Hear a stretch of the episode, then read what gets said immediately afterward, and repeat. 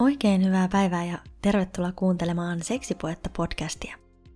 Mun nimi on Nea, mä oon seksuaaliterapeutti ja tässä mun podcastissa käydään läpi seksin, seksuaalisuuden ja ihmissuhteiden teemoja näin terapeutin näkökulmasta. Tänään olisi luvassa Seksipuhetta-podcastin 3. tuotantokauden viimeinen jakso. Haluaisin myös muistuttaa tässä kohtaa, että mun seksuaaliterapiaan ja lyhytterapiaan on tällä hetkellä vapaita paikkoja. Mikäli oot pohtinut seksuaaliterapian tai lyhytterapian aloittamista tai kokeilemista, niin nyt siihen on oivallinen tilaisuus. Uusille asiakkaille ensimmäinen tapaaminen on puolen hintaan. Lue lisää mun verkkosivuilta osoitteesta seksipuhetta.fi tai laita suoraan mulle mailia osoitteeseen nea@seksipuhetta.fi. Mä vastaan mielelläni kaikkiin kysymyksiin ja annan lisätietoja. Ajattelin, että tänään puhuttaisiin vähän eroamisesta ja siitä, mitä eroseksi on. Pohditaan, voiko seksistä eksän kanssa olla jotain haittaa, ja lisäksi käydään läpi, että miten erosta voi selvitä ja kannattaako eksän kanssa palata yhteen. Joten eiköhän me taas mennä.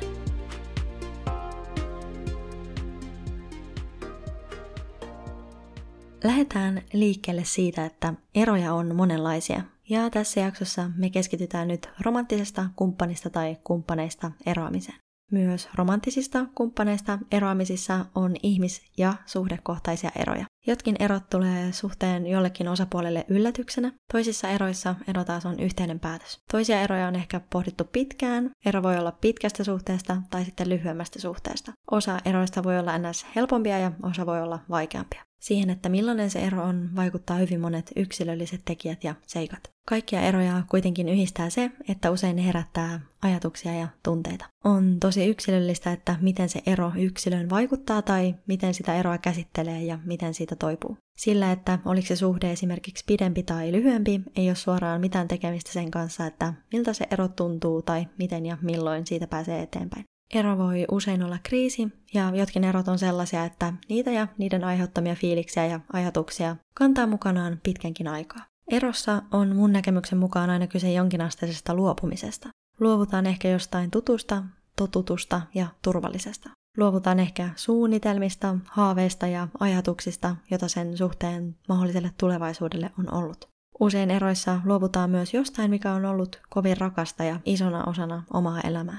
No, miten erosta voi sitten selviytyä? Erossa selviytymisessä korostuu mun näkemyksen mukaan tunteet ja niiden tunteiden kohtaaminen ja käsittely. Erossa pintaan voi nousta esimerkiksi vihaa, surua, pelkoa tai pettymystä. Usein just siinä eron hetkellä tunteet voikin olla hyvin pinnassa. On kuitenkin hyvä muistaa, että ne pinnassa olevat tunteet, ero tai eroaminen ei kuitenkaan koskaan oikeuta huonoon tai vahingoittavaan käytökseen toista ihmistä kohtaan. Erosta selviytymiseen ja myös eksästä ylipääsemiseen voi vaikuttaa myös, että millainen se ero oli.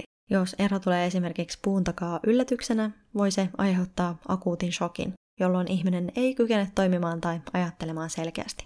Shokkivaiheessa olisi tärkeää, että ei ole asian kanssa yksin, vaan hakea tukea ja apua joko läheisiltä ja tarvittaessa myös ammattilaisilta. Mä laitan tonne jakson kuvaukseen linkkiä tahoihin, joista voit hakea keskusteluapua.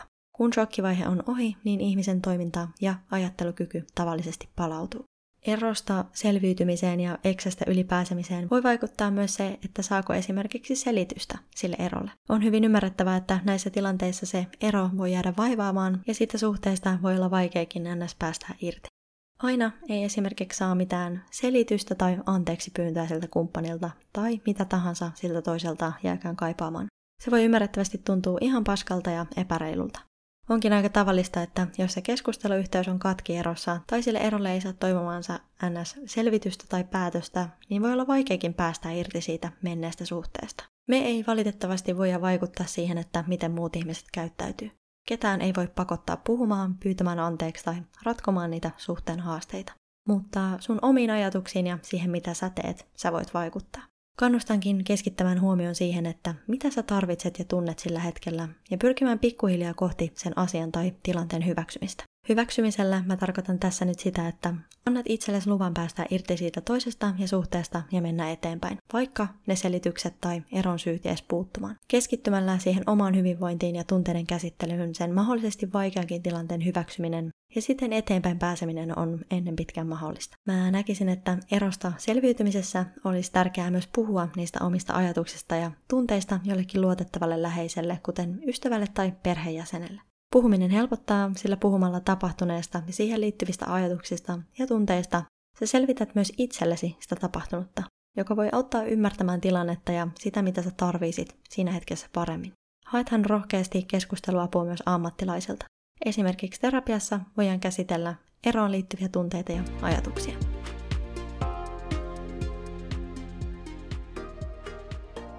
Sanoin tuossa aiemmin, että erossa selviytymisessä korostuu mun näkemyksen mukaan tunteet ja niiden tunteiden kohtaaminen ja käsittely. Usein on myös niin, että jos tunteita tai ajatuksia pyrkii työntämään väkisin pois mielestä tai pyrkii tukahduttamaan ne, tuleekin ne ennemmin tai myöhemmin takaisin, ja usein voimalla ja hallitsemattomasti. Tunteiden tukahduttaminen niiden tunteiden säätelykeinona ei ole siis kovin toimiva, ja usein se on myös aika haitallinen. Sen sijaan tunteita olisikin tärkeää opetella tunnistamaan ja sietämään. Jos mahdollista, voit kokeilla pysähtyä sen vaikeaksi kokemasi tunteen äärelle ja tarkastella sitä. Mikä tunne on läsnä? Mitä tämä tunne mulle kertoo? Mitä tarpeita tämän tunteen taustalla on? Tunteista ei tarvitse eikä tulekaan päästä eroon. Voit muistuttaa itseäsi siitä, että sä et oo yhtä kuin sun tunteet, eikä tunteen mukaan tarvitse toimia. Myös terapiassa voidaan opetella tunnistamaan tunteita ja säätelemään niitä. Erosta selviytymiseen voi siihen liittyvien tunteiden käsittelyn lisäksi auttaa se, että keskittyy pitämään hyvää huolta itsestänsä, muistamalla syyä ja nukkua tarpeeksi sekä tekemällä itselle mielekkäitä asioita. Mä näkisin, että erossa myös itsemyötätunto on ihan tosi tärkeää. Itsemyötätunnolla tarkoitetaan sellaisen armollisen myötätunnon ja ystävällisen ymmärryksen antamista itselle. Sellaista, mitä sä antaisit sun rakkaalle läheiselle. Voit siis pohtia, mitä sä sanoisit sun rakkaalle ihmiselle siinä tilanteessa, missä sä ehkä oot nyt. Itsemyötätuntoa on esimerkiksi se, että tekee mielessään tilaa sellaiselle lempeämmälle äänelle. Esimerkiksi, että nyt mulla on vaikeaa ja tuntuu pahalta. Se on inhimillistä ja ymmärrettävää. Mä ansaitsen empatiaa ja lohdutusta. On hyvä tietää, että itsemyötätunto on opeteltavissa oleva taito. Voidaan ehkä puhua tuosta itsemyötätunnosta lisää jossain toisessa jaksossa. Mä näkisin myös, että siinä erossa selviytymisessä olisi tärkeää antaa itsellensä lupa tuntee ne tunteet. Eli itke, huua, juttele kavereille. Tee se, mitä sun pitää tehdä. Muistuttaisin kuitenkin, että päihteet ei ole paras keino käsitellä eroa ja sen herättämiä tunteita. Usein teet itsellesi vaan karhunpalveluksen, jos lähdet turruttaa tunteita päihteillä. Mun näkemyksen mukaan on siis tosi ok hetken aikaa pyöriä siinä surussa ja luopumisen tuskassa. Sitten kun oot kuitenkin aikaisin möyrinyt siinä, niin on aika mennä eteenpäin. Loputtomiin ei ole siis hyvä jäädä vellomaan siihen menneeseen suhteeseen. Sitten kun tuntuu, että oot valmis siihen, niin anna itsellesi lupa päästää myös irti siitä suhteesta ja menneestä. Tähän voi auttaa juurikin äsken mainittu itsemyötätunto ja lempeä suhtautuminen itseen. Kuten todettua, ero on usein menetys ja luopumista. Se saakin tuntua pahalta.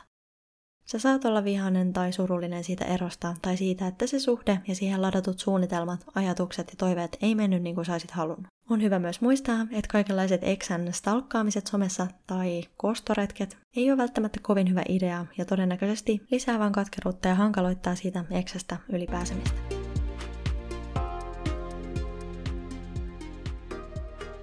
Breakup-seksi tai eroseksi, jolla tarkoitetaan siis eron yhteydessä tai eron jälkeen tapahtuvaa seksiä sen kumppanin tai kumppaneiden kanssa, kenestä erotaan tai on vastikään erottu. Tämä eroseksi voi palvella erilaisia tarkoituksia eri ihmisille. Eroseksin voidaan esimerkiksi ajatella toimijana jonkinnäköisenä päätöksenä sille suhteelle, eli se voi toimia symbolisena tai emotionaalisena suhteen päätöksenä, että laitetaan nyt vielä kerran. Toisaalta eroseksiä voi motivoida yksinkertaisesti myös se, että se on kivaa, helppoa ja nautinnollista. Eroon voi usein liittyä vaikeita ja tosi kipeiltäkin tuntuvia tunteita, ja seksillä eron yhteydessä voidaan toisenaan hakea myös helpotusta tähän ikävään oloon ja vaikeisiin tunteisiin. Eli eroseksi voi toimia tunteen säätelykeinona ja helpotuksena siihen eron tuskaan. Eroseksiä voi olla myös siksi, että puntaroidaan sitä, että oliko tämä ero nyt oikea päätös. Eron jälkeen kumppani voikin alkaa näyttäytyä erilaisessa valossa ja seksi tuoreen ex-kumppanin kanssa voi alkaa houkutella.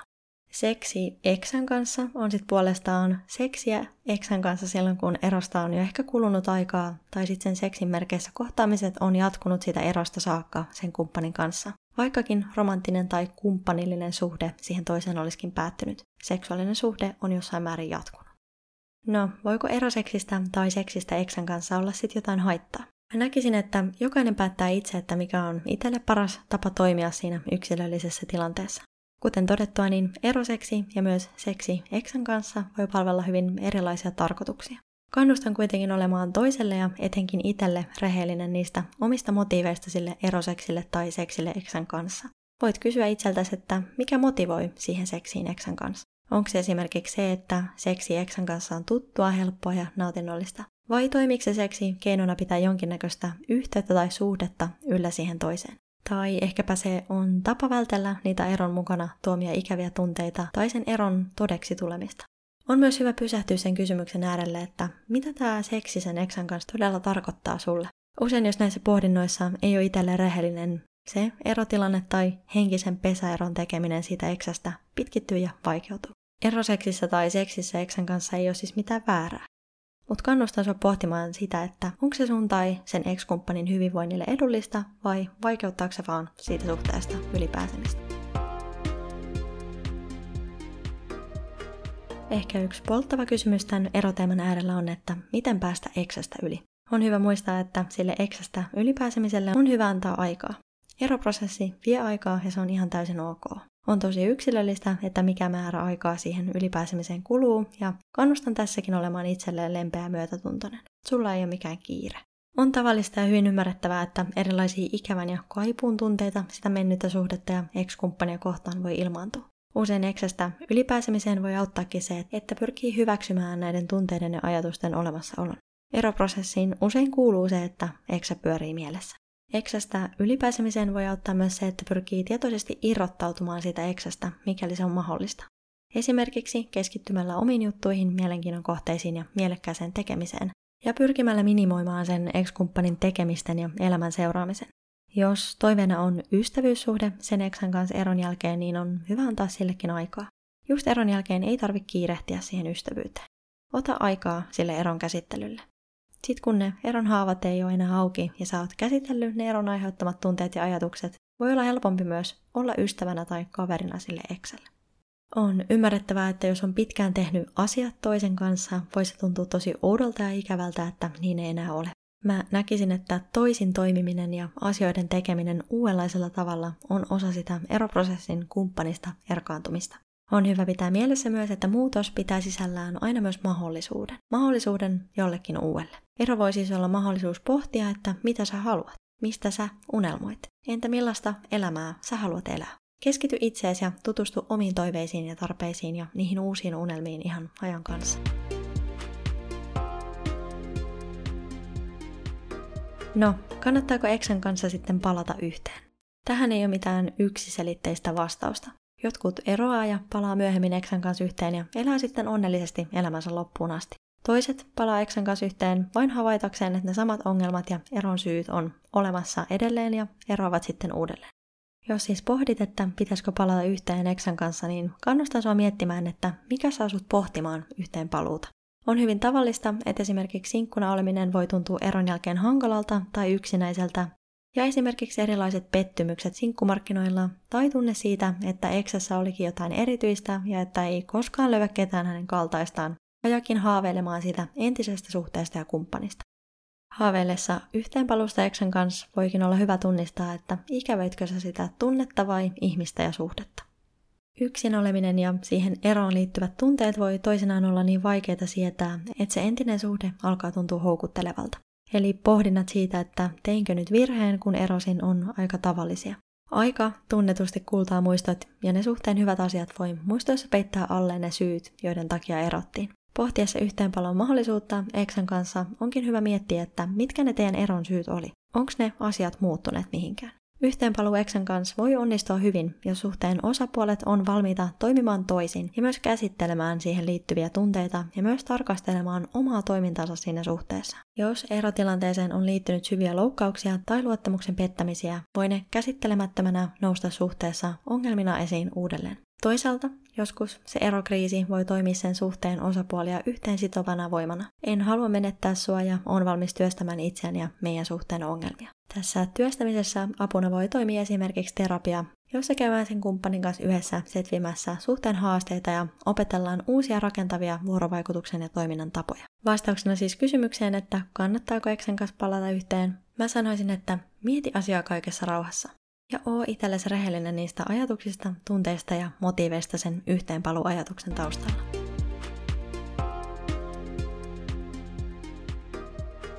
Tämän jakson harjoituksena mä ajattelin tarjota sulle harjoituksen tunteisiin ja tunnesäätelyyn liittyen. Tunnesäätelyllä tarkoitetaan siis ihmisen kykyä havainnoida, tunnistaa ja säädellä omia tunteitaan. Tunnesäätely on opeteltavissa oleva taito. Kun siis huomaat jonkin tunteen läsnäolon, voit kokeilla pysähtyä sen äärelle. Pyri hyväksymään sen tunteen läsnäolo ja anna itsellesi lupa kokea se tunne juuri sellaisena kuin se on. Sun ei tarvitse yrittää päästä siitä eroon tai vaihtoehtoisesti pitää sitä kiinni. Tunne vain on. Huomioi sen läsnäolo. Voit sanoa itsellesi esimerkiksi, että huomaan, että tunnen nyt olevani esimerkiksi surullinen, vihainen, peloissani, mustasukkainen tai toivoton. Missä kohtaa kehoa tämä tunne tuntuu? Mitä tämä tunne haluaa sulle kertoa? Entä mitä tämä tunne yllyttää sua tekemään? Millaisia ajatuksia on siinä hetkessä läsnä? Millaisia tarpeita sä huomaat sen tunteen takana olevan? Muistuta itseäsi siitä, että sä et ole yhtä kuin sun tunteet. Noin, tää oli pieni katsaus eroon ja erosta selviytymiseen. Kiitos, että sä kuuntelit tän jakson. Tähän päättyy nyt Seksipuhetta podcastin 3. tuotantokausi. Mä toivon, että sä oot viihtynyt tämän kauen parissa. Podcast palaa jälleen seuraavan tuotantokauden jaksojen parissa, mutta siihen asti sä löydät tämän podcastin Instagramista nimellä Seksipuhetta. Tuu vaikka sinne kertomaan, jos sulla on esimerkiksi jaksotoiveita ensi kautta ajatellen. Mä toivotan sulle oikein ihanaa kevään jatkoa. Me kuullaan taas ensi kerralla. Se on moi moi!